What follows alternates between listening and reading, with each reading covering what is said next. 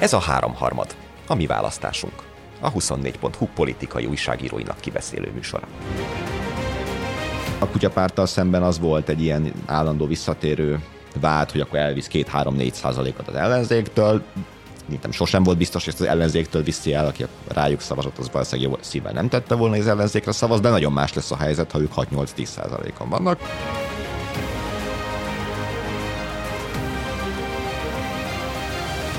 Az nem titok, hogy a, ebben a stúdióban egymás után veszük fel a, a háromharmadot, aztán pedig a napirend után, és az előző háromharmad, ezelőtt egy másfél órával azzal kezdődött, hogy Bita úr zóna pörköltet kért, ez pörköltet kért, de nem zónát, aztán most ez császár most. Hogy azzal kezdődött, hogy vizet kértem, és te elkezdtél tréfálkozni azzal, hogy egy zóna pörköltet is hozzanak, de... Átszínezem én, igen, leegyszerűsítem a múltat, igen, igen. de most császár morzsát kért, azt sem tudunk neki adni, viszont van egy napi rend utánunk, Bita Dániel és Nagy Gergely Miklós ül velem szemben az asztalnál, és mielőtt mondanám az első nézői, hallgatói kérdést, Dani szólt nekem, hogy el ne felejtsem elmondani, hogy a háromharmad kukac 24.hu e-mail címre továbbá is várjuk az önök kérdéseit. Viki kérdezi, illetve mondja. Gyakran olvasok Origót és Magyar Nemzetet is, a család nagy örömére, mert persze nem bírom magamban tartani. Nem gondoljátok, hogy ezek és a hasonló politikai célból írt termékek ellen határozottabban kellene kiállni? Elmosodnak a fogalmak, ha nem tesszünk meg, tesztek meg ti írástudók. Mindent, hogy tisztázzuk, mi az újság, mi a hír, mi a hazugság és mi a becsületsértés. Hát, ö, egyébként szerintem a magyar nemzetet és origót olvasni ö, nem haszontalan dolog önmagába, tehát hogy ennek nem csak ilyen, ö, mint hogyha a kérdező valamilyen sajátos mazohista hajlamra utalt volna. Tehát, hogy ennek szerintem... Büszkélkedett vele, hogy én még, vele, hogy mint, még mint, mint, a csili evők, tudod, hogy hát a hafzik a szám, de én, én Na, napi, a legtöbb csili. Napi 200 fekvőt csinál. Tehát kicsit se, ezt, semmit nem. Úgy, Annyit tényleg? Nem, már, hogy a, ez kicsit olyan volt, Hány hogy... Hány fekvőt nap... csinálsz egy nap, Miklós? Hát én 50 és 100 között szoktam csinálni reggelente, de nem, nem erről szerettem volna beszélni, de ha már így kérdezted, nem menekülök el. Megbeszéltétek ezt, hogy ezt uh, Császár Morzsától a mellizmokig ez a... Igen. Uh, ez a mai ív. Van, van még esetleg ilyen magánjellegű kérdésed? Vagy? Lenne. menjünk, menjünk tovább. Szóval szerintem összességében ez nem, nem egy uh, uh, nem egy haszontalan uh, uh, dolog, hogy tudni azt, hogy egyébként a, a más politikai nyilvánosságokban mik a uralkodó, nem tudom, gondolatok, ügyek, érvek, stb. E, ennek van a demokráciánk szempontjából is haszna. E, de amit kérdez, hogy hogy ezzel hogy lehet, a, a probléma valós, tehát hogy az tényleg a, szerintem a magyar nyilvánosságnak most már jó ideje egy problémája, hogy a, egyszerűen a, a, a propaganda, tehát nem a, nem a politikai alapon elfogult újságírás, hanem ez, ez valami egészen más, és 2010 után itt született egy, egy, egy új műfaj, és ugye már közmédiából is e, ez jön, hogy itt tulajdonképpen nem újságírói tevékenységek vannak, hanem, hanem politikai logikák érvényesülnek, és hogy itt tulajdonképpen, ha akár egy kormányinfót megnéz az ember, vagy, vagy bekapcsolja a tévét, vagy egyszerűen csak felmegy a, az internetre, hogy ha nem vagy nagyon tudatos médiafogyasztó, akkor ezek a dolgok bizony össze tudnak csúszni, és nem, nem, nem, nem feltétlenül tudod elkülöníteni, hogy tulajdonképpen aki kérdez, az egy újságírói kérdés, és egyébként azt a szerkesztőséget, vagy éppen azt a szerkeszt, vagy azt az újságírót érdekli az a kérdés, vagy az a téma, hanem vagy egészen egy politikai ö, megrendelésnek a végrehajtója, és ez egy probléma a magyar nyilvánosságban.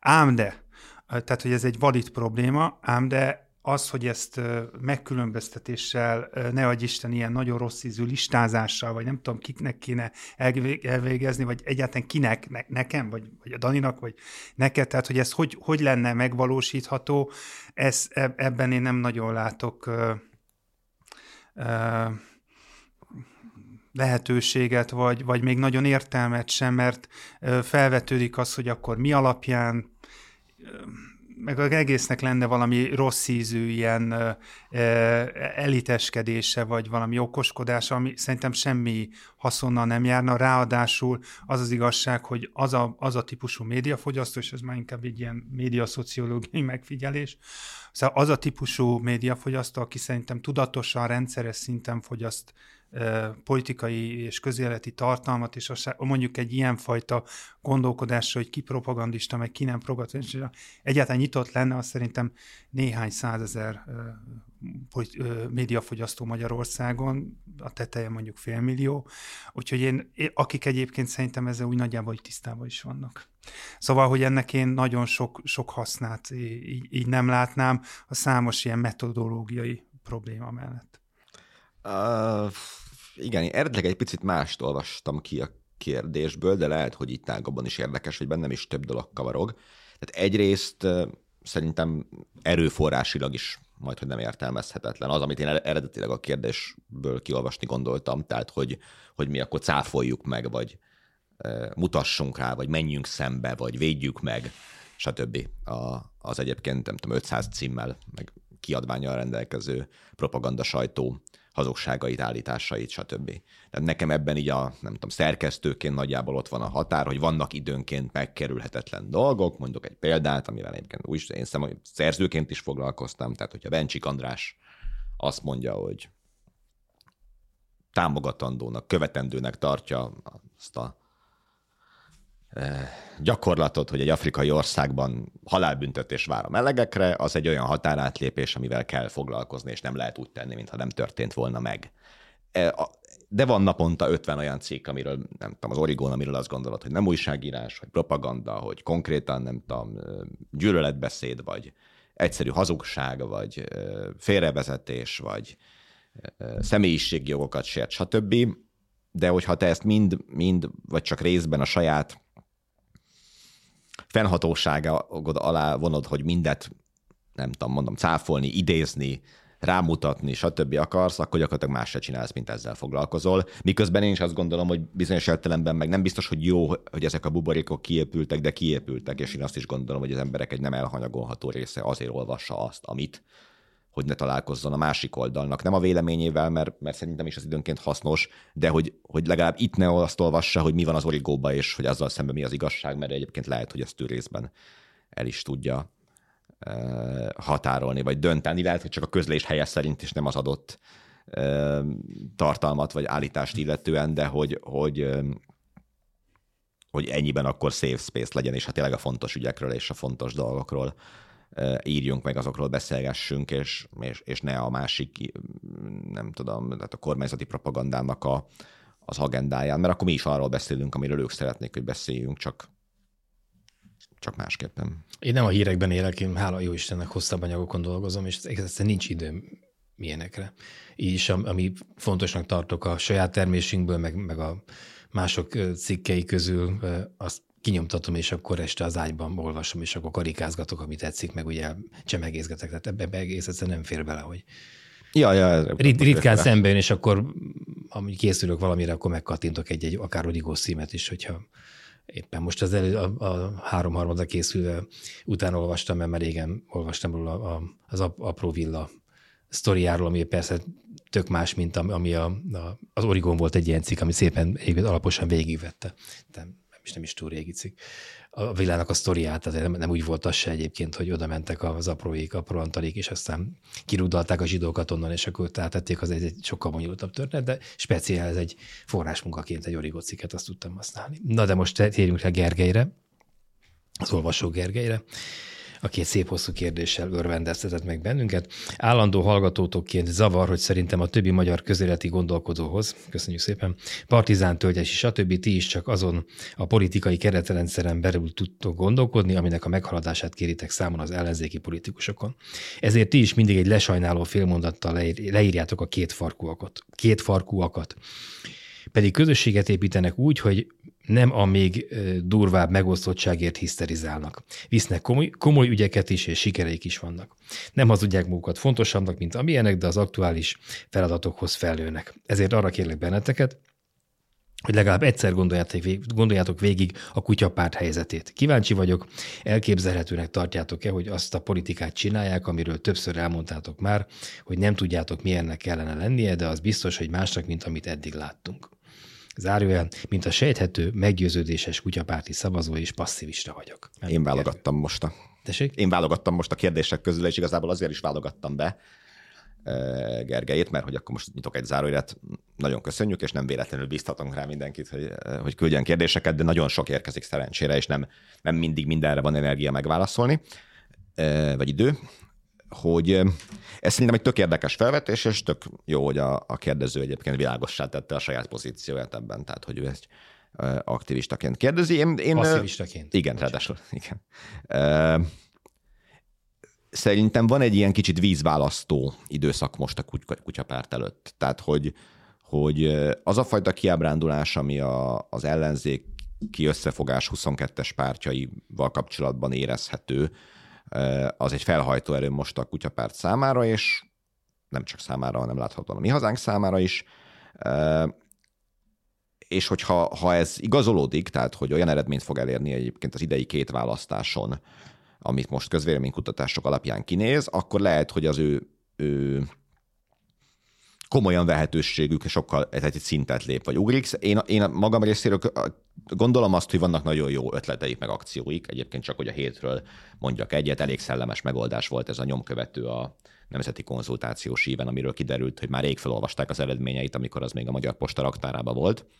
Ez a megérzés. Igen, igen, igen, és szerintem ez egy jó akció, és bizonyos szempontból többet mond el, mint az, az üres évek összegyűjtése, meg nem tudom, hogy más ellenzéki mozgalmak kitaláltak, tehát hogy én, az én se volt az, az a, a, arra Legalább valami. nyitott vagyok, hogy, hogy így jó ötleteket, és, és szerintem most van az a, a, a pillanat is, amikor elkezdtek politikusok valamelyest oda gravitálni. Nem kizárt, hogy Baranyi Krisztina is, őt ugye az LMP is környékezi, hogyha saját listán indul, meg a kutyapárt is, aki mégiscsak egy hivatalban lévő és ráadásul elég népszerű polgármester.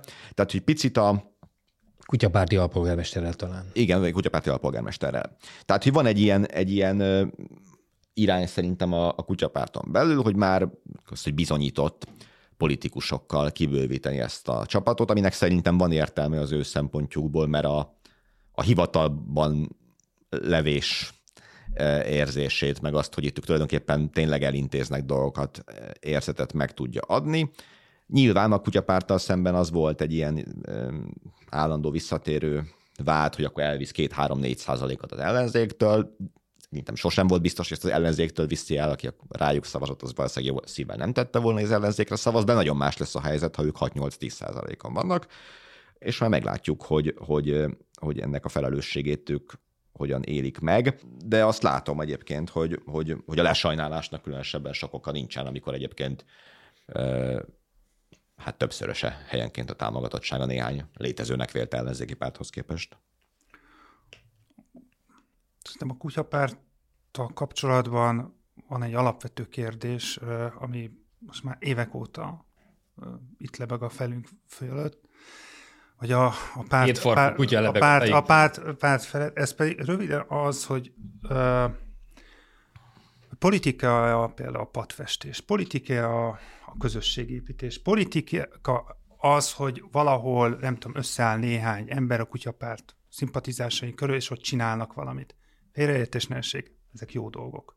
Tehát szerintem kutyapártnak számtalan nagyon jó ötlete van, az én kedvenc ötletem, amit a, amit nem nagyon értek, hogy egyébként más párt miért nem vesz át, ugye, hogy a, az állami támogatásuk egy részét megpályázhatóvá tették civileknek, és mondjuk ezáltal közösséget, országos hálózatot tudtak építeni, nem tudom, neked volt valamire szükséged, nem tudom, Bara megyében, nem tudom, egy fénymásolóra, vagy ilyen-olyan dolgokra, akkor pályázhattál hozzájuk, hogyha az olyan, olyan célokat csináltál ott helyi civilként, ami beleillettek a kutyapárt világnézetébe, tehát hogy nem politikai aktivizmus volt a feltétel, hmm. hanem, hanem közösségépítés helyi ügyek. Tehát ez szerintem például egy egészen elképesztően jó ötlet volt. Én nem tudom, hogy a, a, a többi ellenzéki párt erre miért nem fordított külön összeget, mert szerintem így pont az a becsatolódás a helyi szinthez ö, ö, meg tudna valósulni, legalább néhány esetben. De ettől függetlenül, tehát hogyha felteszi valaki magának azt a kérdést, és itt tényleg, tehát van a, a, a civil, civil közösség, meg a, a, a politika, vagy a, a pártszerű politika között szerintem azért egy éles határvonal, amiben én nem látom, hogy a kutyapárt nagyon átment volna a pártszerű politikai működésbe, hogy milyen párt, milyen párt a kutyapárt liberális párt, baloldali párt, zöld párt. Tehát, hogy abban az esetben... De már nem, nem is viccpárt. Tehát én ezt a kérdést, én kétszer interjúztam a, a Kovács Gergővel, amióta itt vagyok a 24-nél, és az első interjúm, és a második interjúban majd mondok egy példát. Az első interjúban én ezt a kérdést feltettem, és ott már azt mondták, hogy hát már, már nem annyira viccpárt, már nem is 50%-ban viccpárt. És amikor a, e, e, elkezd ennek a méricskérése, hogy akkor ez most párt, nem párt, tehát ez, ez, itt van, van, van szerintem valami olyan kérdés, ami, amiben azért nem, nem, nem léptek át a túloldalra, és most elmondom ezt a konkrét uh, esetet a második interjúból, ami nem mint impeach mert egyébként ez megjelent.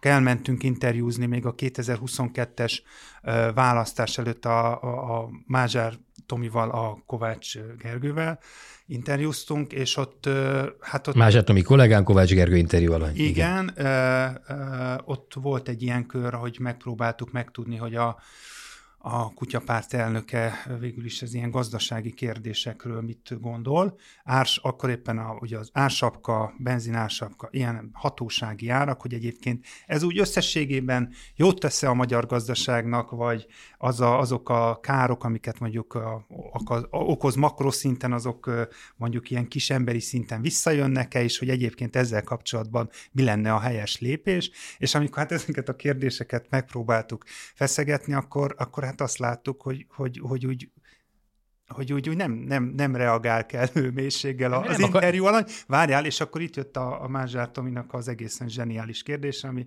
természetesen az egész interjú legjobb kérdése volt, amikor megkérdezte őt, hogy figyelj, de hogy egyáltalán érdekelnek téged ezek a kérdések?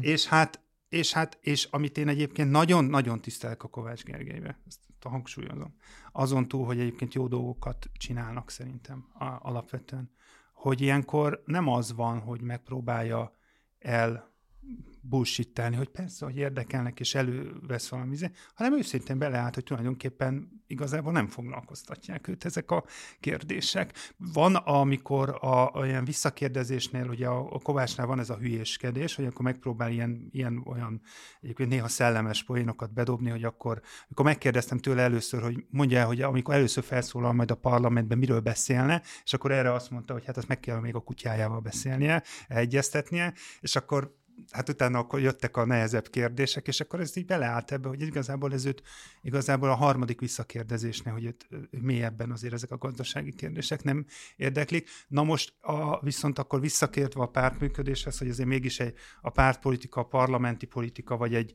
országépítő politikának mégiscsak a, a gazdaságpolitika az alapja, hogy azért ezek a költségvetési dolgokat, egyensúly dolgokat, bevétel, kiadást, ez hogy, hogy tudja egy párt milyen elvek mentén próbálja egyáltalán felépíteni, és hát itt nekem igazából hogy az derült ki, szerintem az olvasóknak is az, hogy hát, hogy ezen a szinten még nincs, nincs olyan mély gondolkodás, ami szintén az ilyen világnézeti, meg, meg, meg elméleti kérdésekhez visz vissza, amiknél még mindig nem látom, hogy a kutyapárt ezen a szinten meg lenne dolgozni. Hát szerintem a legbölcsebb válasz volt, amit a Kovács erre a kérdésedre az ársapkára adott, mert hogyha azt mondta volna, hogy jó az álsapka, akkor megkapja az, hogy Fidesz propagandista, meg azt mondta volna, hogy az álsapka egy baromság, mert visszódik az emberekre a, a duplája a, annak a teherben, mint amit egyébként megkaptak kedvezményben, akkor meg a Fidesz másnap elő tud állni azzal, amennyiben érdekében áll, hogy a, a kétfarkú kutyapárt egy rejtett bolsevista párt, és alapvetően azt akarják, hogy elvegyük az ember, elvegyék az ember, az állam elvegye az emberektől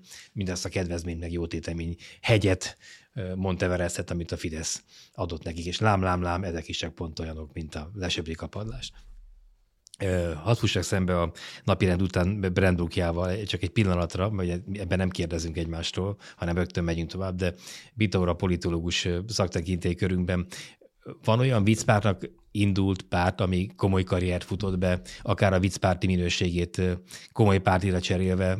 Az olaszoknál volt ilyen, meg még néhány helyen hallottunk, Skandináviában, Skandináviában valahol, meg talán cseheknél, és, de hogy komoly, komoly sikerekre nem tettek szert, nem eltűntek, nem? Ezt jól gondolom? Alapvetően egy-két ciklus után el szoktak tűnni, de azért az, az egy nagyon nem világos határmesdje, hogy honnantól kezdve viccpárt valami. Tehát, hogyha az öt csillagot viccpártnak gondoljuk, akkor nyilván az, de, de hát az nem volt viccpárt ilyen értelem. Hát aki felvállalja a két farkutya, a nevében is viccpárta.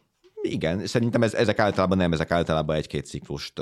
Német példa jut nekem eszembe, utána az 5%-ot sem érték el, soha nem csak szövetségi szinten, de e, sehol sem, és azt hiszem el is tűntek. Nem, nem jellemző, tehát hogy szerintem e,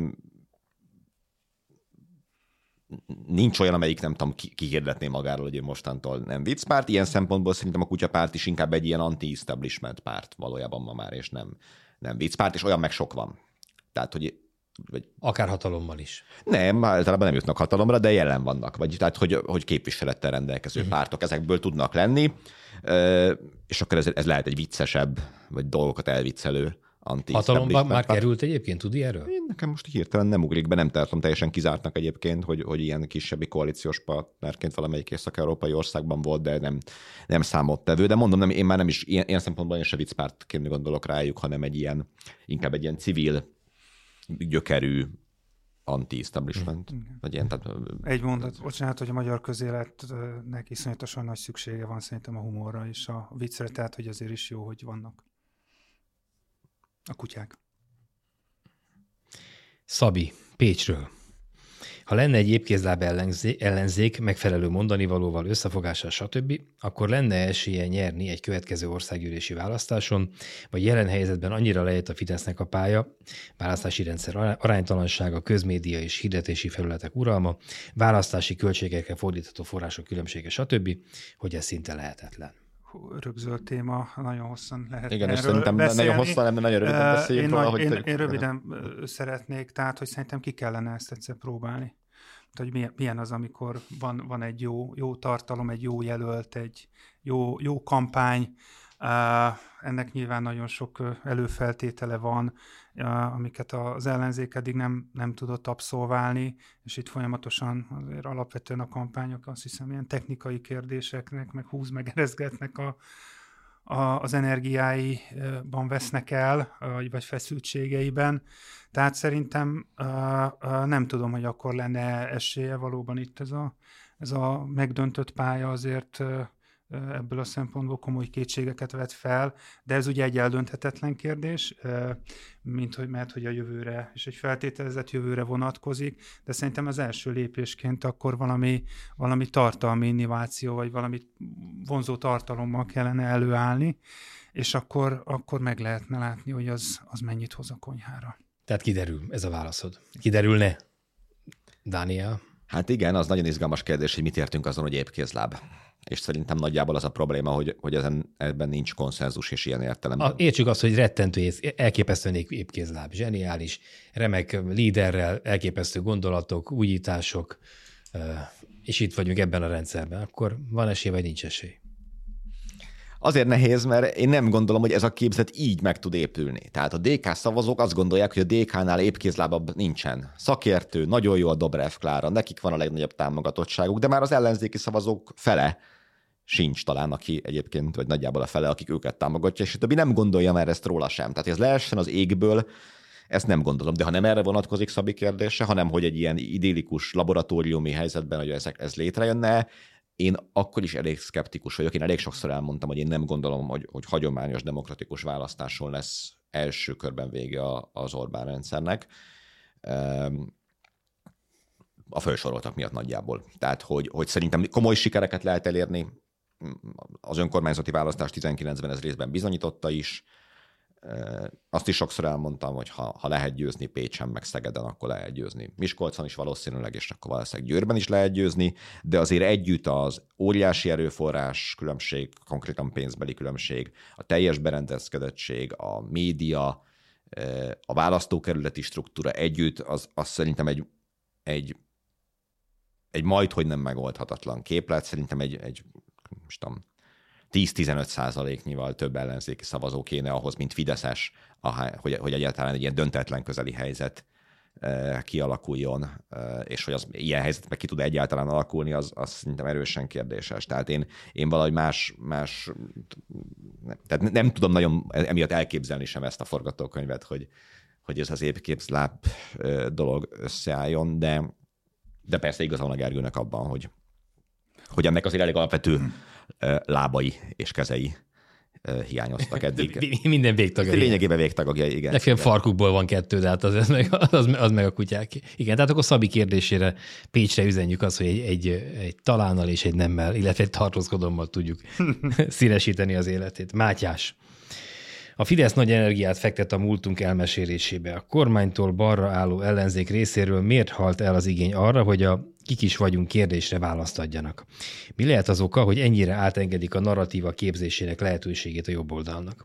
Szerintetek miért dolga a politikának foglalkozni ezzel a kérdéssel, és vannak-e olyan kevésbé ismert személyek, történelmi események, amelyeket az ellenzék vagy az ellenzéki közvélemény figyelmébe ajánlanátok 2024-ben? Egyrészt egymásra néztünk itt a Gergővel, hogy ez megint egy nagyon-nagyon szuper kérdés most rád is rád nézek, és szerintem tehát azt hiszem az utolsó is lesz, mert erről nem fogunk tudni egy percben beszélni, és el fog ez szaladni, és lehet, hogy hár, három, három, három percünk ez, van. Igen, igen, igen, és még egy ötödik kérdés, amit már nyilván kihagyunk.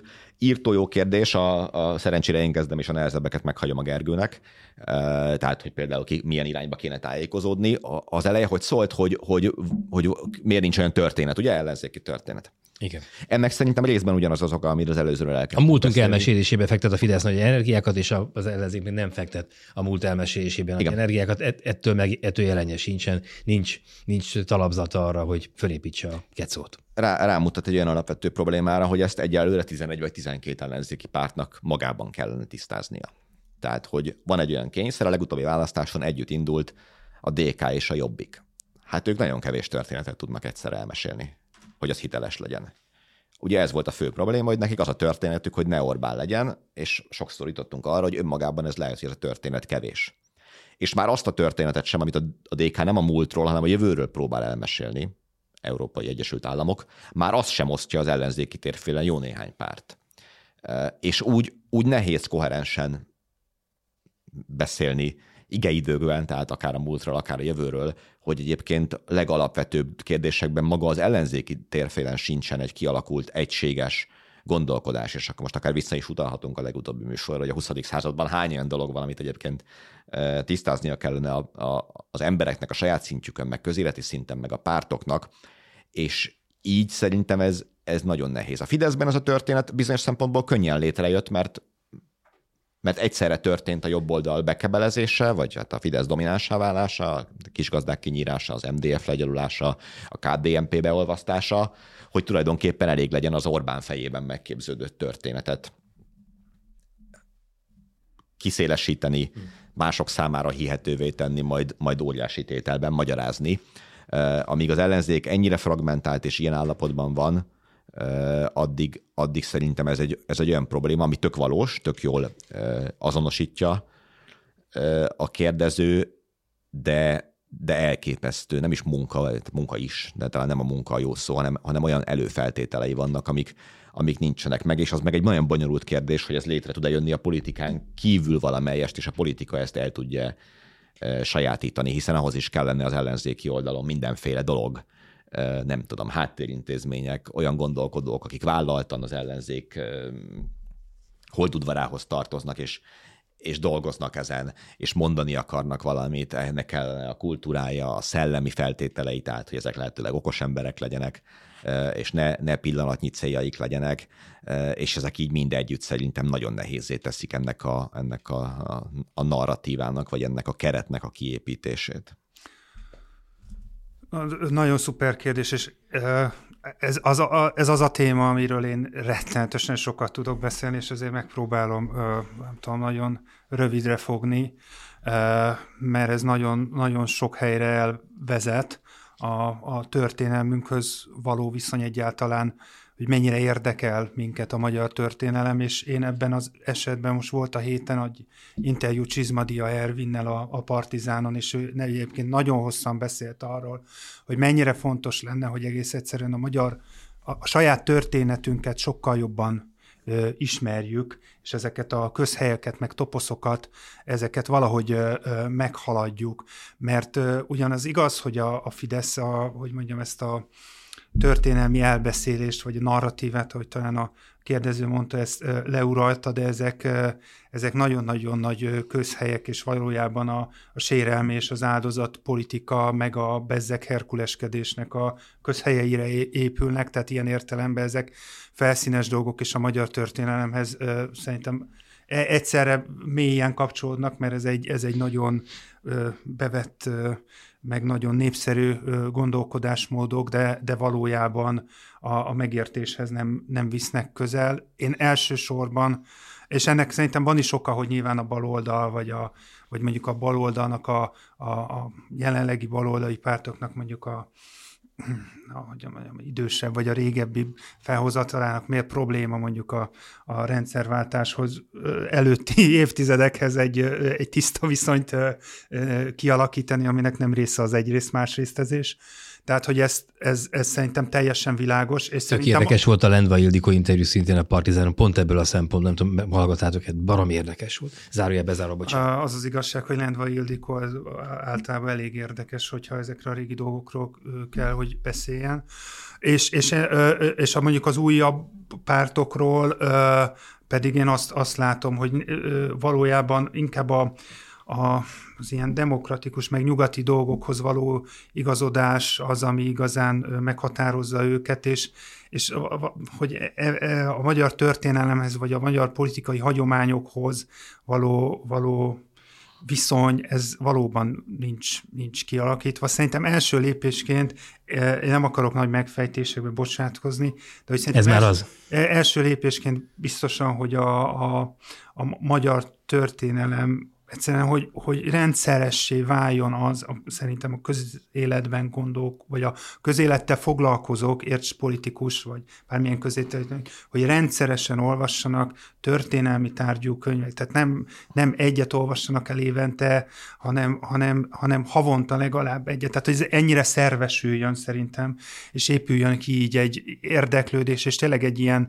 egy ilyen fókusz, hogy, hogy, hogy, hogy a modern magyar történelem, ami nyilván valahol a 19. században kezdődik, azzal, azzal legyen egy ilyen napi szintű kapcsolat és gondolkodás ezen. Ez, ez szerintem mondjuk első lépésként ez, és hogy akkor mondjak valami egészen konkrétat, és picit haza is beszéljek. Én nagyon meleg, nagyon-nagyon meleg szívvel tudom ajánlani a remek kollégánknak, a Bihari Dánielnek például a Batyányi Lajosról szóló cikk sorozatát. Tehát én, én, én szeretem azt a korszakot, de amennyit én ezekből a cikkekből tanultam, azt el nem tudom mondani, és és most már idő sincs erre. Na igen, rettenetesen érdekes, és hogy Batyányi Lajos, ugye azon túl, hogy mártír halált halt politikus, az első magyar miniszterelnök, és hogy az ő életét sem alig ismerjük, ismer, alig ismerjük és ez, ez, ez már majdnem azt mondom, hogy nem csak elkeserítő, de valahol tragikus is.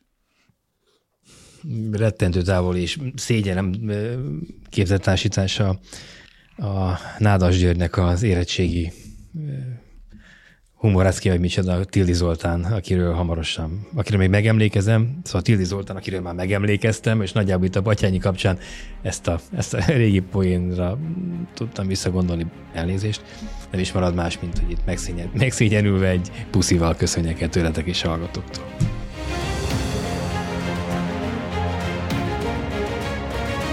Ez a háromharmad a mi választásunk. A 24.hu politikai újságíróinak kibeszélő műsora.